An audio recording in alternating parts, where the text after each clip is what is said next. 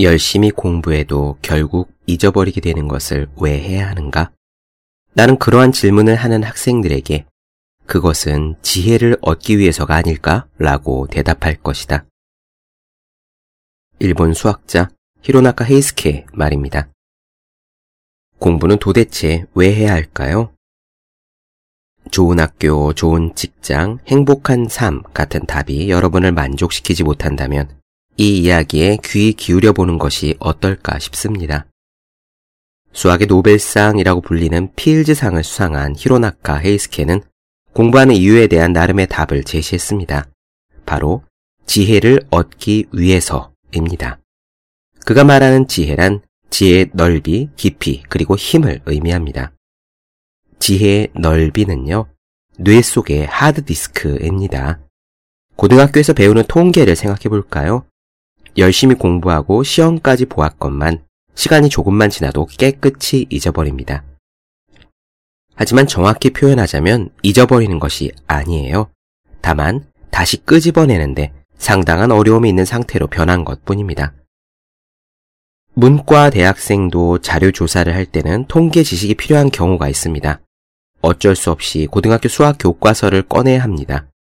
완전히 잊어버린 줄 알고 겁을 먹지만 막상 다시 시작해보면 아, 이랬었지 하면서 금세 기억이 나기 마련이에요. 제대로 공부했던 학생이라면 분명 그렇습니다. 새롭게 배우는 것이 아니라 잠자는 지식을 활성화시키는 것이기 때문입니다. 이렇게 언제든 지식이 필요할 때 용이하게 활용할 수 있도록 만들어 두는 것. 이것이 공부하는 이유 첫 번째 넓이입니다. 365 공비타민 공부하는 이유 첫 번째 지혜의 넓이로 시작하겠습니다.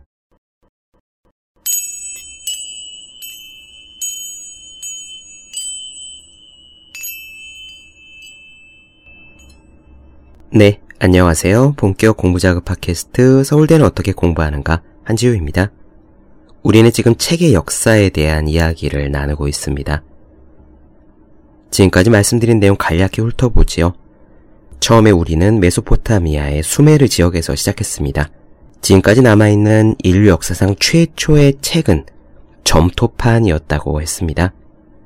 당시 수메르 사람들은 지금 우리의 신용카드 크기만한 점토판에다가 뾰족한 철필로 글자를 새겼어요. 그게 쐐기 문자였고 이렇게 새긴 글자들은 대개 계약서라든가 대출 장부 같은 것이었습니다. 이 점토판은 지금도 엄청나게 많이 남아있다라고 했죠.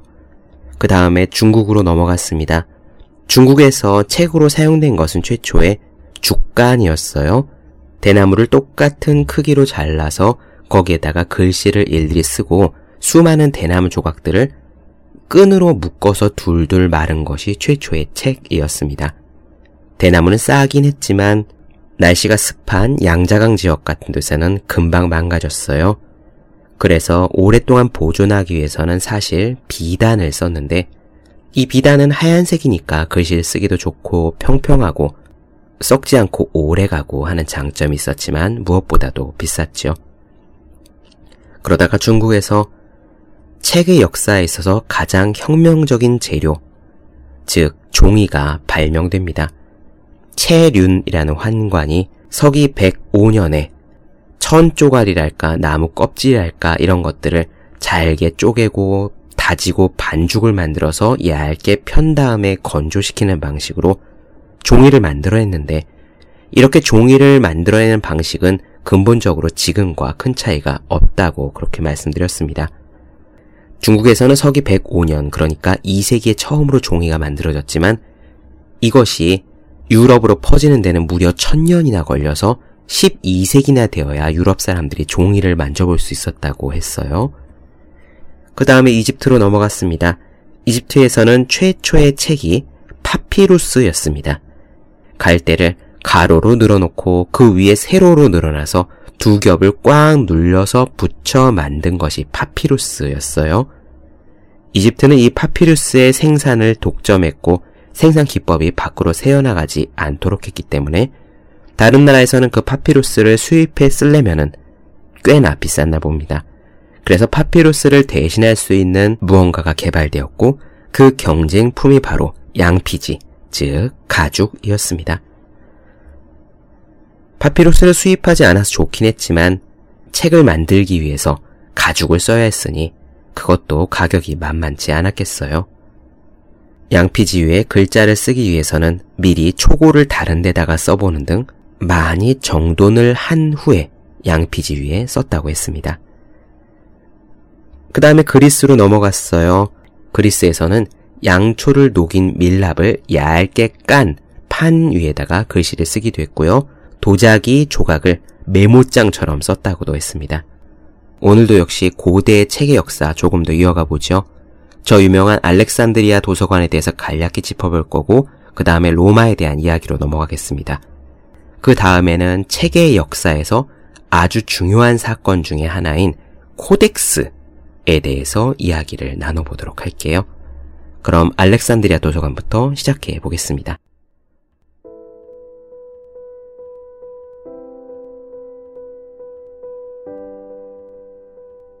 알렉산드리아 도서관은 역사책에서 이름을 많이 들어보셨겠지만요. 기원전 3세기 이집트 알렉산드리아에 있었던 도서관으로서 고대 세계에서 가장 유명한 도서관이었습니다. 그 도서관은 사실 박물관의 일부였다고 하고요. 도서관 안에 정원도 있고 공용 식당도 있고 책을 볼 수 있는 열람실, 사람들이 강의할 수 있는 강의실, 그리고 회의실까지 있어서 오늘날 대학 캠퍼스의 모델이 바로 알렉산드리아 도서관이었다고 해요. 이 알렉산드리아 도서관은 그 당시 알려진 모든 세계의 모든 지식을 수집하고자 했습니다. 로도스와 아테네에서 열리는 도서전, 그때도 국제 도서전이 있었나 봐요. 도서전에 사람을 보내서 책을 구해가지고 왔고요. 다른 나라 학자들에게 자금을 지원해서 도서관을 방문하도록 했습니다. 학회 같은 것을 열었던 거죠. 또 재미있는 것은 알렉산드리아 항구에 기항하는 배를 대는 모든 선박은 의무적으로 갖고 있는 책을 알렉산드리아 도서관에 내야 했습니다. 그러면 도서관에서는 이 책들을 곧바로 복제했고요. 복제한 다음에 책을 맡긴 선박의 주인에게 복제한 사본을 주었고 원본은 박물관 알렉산드리아 도서관에 소장했다고 합니다. 이런 식으로 계속 전 세계에 있는 책을 끌어 모았던 거죠. 당시 전성기에 알렉산드리아 도서관이 갖고 있는 장서의 수는 50만 개나 되었다고 하니 꽤 많지요. 이 50만 개는 다 두루마기 문서였습니다. 이 알렉산드리아 도서관의 모델을 따라서요. 그리스의 책을 수집하는 것이 당시에 문화적인 지위를 나타내는 척도가 되었다고 합니다. 다른 지역에서도 도서관이 세워졌는데 알렉산드리아 도서관을 그대로 따라했기 때문에 자기들도 가능한 장서를 많이 보유하려고 그렇게 애를 썼던 거예요. 이렇게 굉장히 많은 책을 보유했던 알렉산드리아 도서관은 불의의 화재로 한순간에 타서 없어집니다. 언제 불이 탔는지는 명확하게 알려진 바는 없고 몇 가지 설이 있는데 율리우스 카이사르, 즉 시저가 이집트의 해군 함대에 지른 불이 우연히 육상에 있는 항만 시설까지 번지면서 불타버렸다라는 이야기도 있고요. 또 아우렐리우스 황제가 도시를 점령했을 때 그때 화재가 났다 하는 말도 있습니다. 어쨌든 확실한 거는 없고 고대 알렉산드리아 도서관이라는 위대한 도서관이 있었으며 세상에 존재하는 모든 책들을 긁어 모으기 위해서 애를 썼고 그 보유 장서가 50만 권이나 되었다라는 사실 정도만 기억해 주시면 될 것 같습니다. 지금 우리가 다니고 있는 대학 캠퍼스의 모델이 이 알렉산드리아 도서관에서 비롯됐다는 것도 재미있는 사실인 것 같아요. 이번에는 로마로 가봅시다. 로마는 인류 최초의 제국이죠. 그래서 로마에는 글이 넘쳐났답니다. 텍스트가요. 재단이든 건널목이든 공공 기념물이든 신전이든 도시의 어딜 가나 공공 문자 기록을 흔하게 볼 수 있었다고 해요. 마치 요즘 우리가 길거리에 다니면은 간판이든 표지판이든 글자들이 거리에 널려 있는 것과 비슷한 광경이었나 봅니다. 또 로마는 거대한 제국이었기 때문에 행정 업무 처리를 위해서 법률도 계속 쏟아냈고요. 제국을 지배할 군사 조직 그리고 관료 인력이 필요했죠. 이 모든 사람들, 군사 조직, 법률과 관료들 이런 사람들은 끊임없이 문서를 만들어냈습니다. 문서를 만들어야 자기들이 다스리고 있는 거대한 제국을 통일되게 지침을 내리고 관리할 수 있었으니까요. 요즘 세상의 경우에도 우리가 조직이 일사불란하게 돌아갈 수 있는 것, 그리고 우리 사회가 유지될 수 있는 것은 글자 때문이잖아요. 법률이나 매뉴얼, 계약서, 약관, 이런 것들이 있기 때문에 우리 사회가 동일한 표준을 가지고 계속 굴러갈 수 있는 것이에요. 로마의 도서관 이야기를 해보겠습니다. 이렇게 글자가 많았던 로마니까 도서관 역시 귀중한 책들이 많이 있었죠. 로마의 공공도서관이 세워진 것은 카이사르와 아우구스투스 황제 이후의 일이지만 그 전에도 유명 인사들은 개인적으로 책을 소장하고 있었답니다. 이를테면 로마의 유명한 작가이자 사상가, 정치가였던 키케로는 로마 시내와 교회에 있는 별장 그 두 곳에다가 그리스와 라틴어 책 서고를 크게 갖고 있었다고 해요. 힘이 있었던 로마의 지배계층은 그리스의 학문을 숭상하는 분위기가 있었습니다.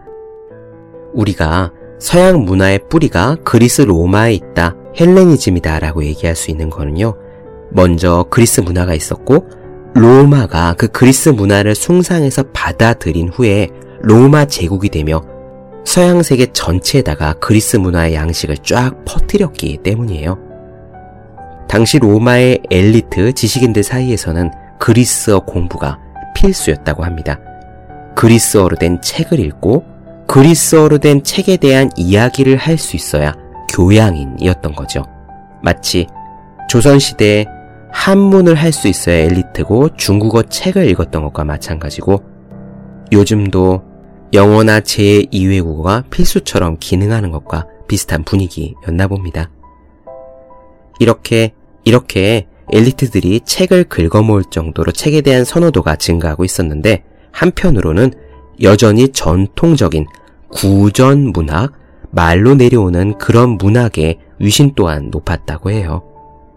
당시에 가장 흔한 형태의 독서는 지난 시간에도 말씀드렸지만 혼자 앉아서 묵독을 하는 것이 아니라 파피루스로 된 두루마리를 누군가 큰 소리로 읽어주는 것이라고 했었죠.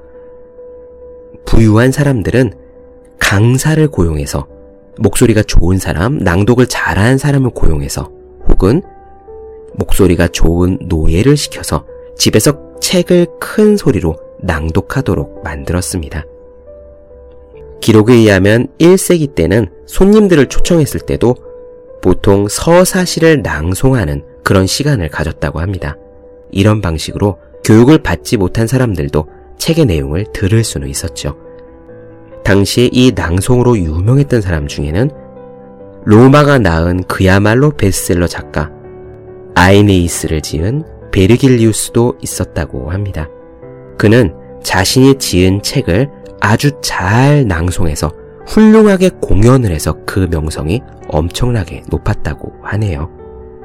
이런 이야기를 들으면 요즘의 오디오북 그리고 바로 이 팟캐스트가 연상이 됩니다. 저 옛날부터 2000년도 전부터 사람들은 글자가 있고 읽을 수도 있지만 그것보다는 누군가 다른 사람들, 낭독을 잘하는 사람들이 읽어주는 것을 좋아했다 라는 의미가 되겠습니다. 지금도 마찬가지죠. 책이 널려있는 세상이지만 여전히 팟캐스트든 오디오북이든 이렇게 귀를 통해서 듣는 책이 점유하는 시장은 확실히 있고 또 계속 커져 나가는 중이니까 말이에요. 이렇게 계속 책이 있었고 읽어주는 책이 늘어나다 보니까 점점 더 많은 로마의 대중, 일반 사람들이 읽기 능력을 획득하게 되었다고 합니다. 그래서요, 작가들 중에서 자기 지인들을 위해 쓴 게 아니라 익명의 청중을 염두에 두고 작품을 쓰는 사람들이 그러니까 모르는 사람들이 읽을 것을 염두에 두고 작품을 쓰는 작가들이 나타나기 시작했습니다. 말 그대로 베스트셀러 전업 작가들이 나타난 거예요. 예를 들어 변신 이야기라는 책을 남긴 작가 오비디우스 같은 경우에는 여성들을 포함한 모르는 청중들을 염두에 두고 작품을 열심히 썼습니다. 이렇게 대중의 독자들을 상대로 책을 쓰다 보니까 그 내용에는 점성술 예언이라든지 에로틱한 내용이라든지 감성적이고 현실 도피적인 내용이라든지 그런 것들이 점점 삽입되기 시작했어요. 요즘으로 치면은 막장 드라마 같은 겁니다. 더 많은 사람들이 책을 읽기 위해서는 재미가 있어야 하고 자극적인 내용이어야 하니까 그 책의 내용이 예언, 에로틱, 감성적, 현실 도피적 막 이런 내용들이 들어가기 시작했던 거예요. 그래서 그때도 철학자 세네카는요. 교양이라고는 없는 부자들이 펼쳐보지도 않을 책들로 집안을 장식하고 허세를 떠는 그런 분위기를 개탄했었다라고 합니다. 네, 로마의 이야기까지 살펴봤네요. 잠시 쉬었다가 코덱스에 대한 이야기. 원래는 둘둘 많은 두루마기였는데 이 코덱스로 바뀐 그 이야기를 들려드리도록 하겠습니다. 조금 쉬었다가 갈게요.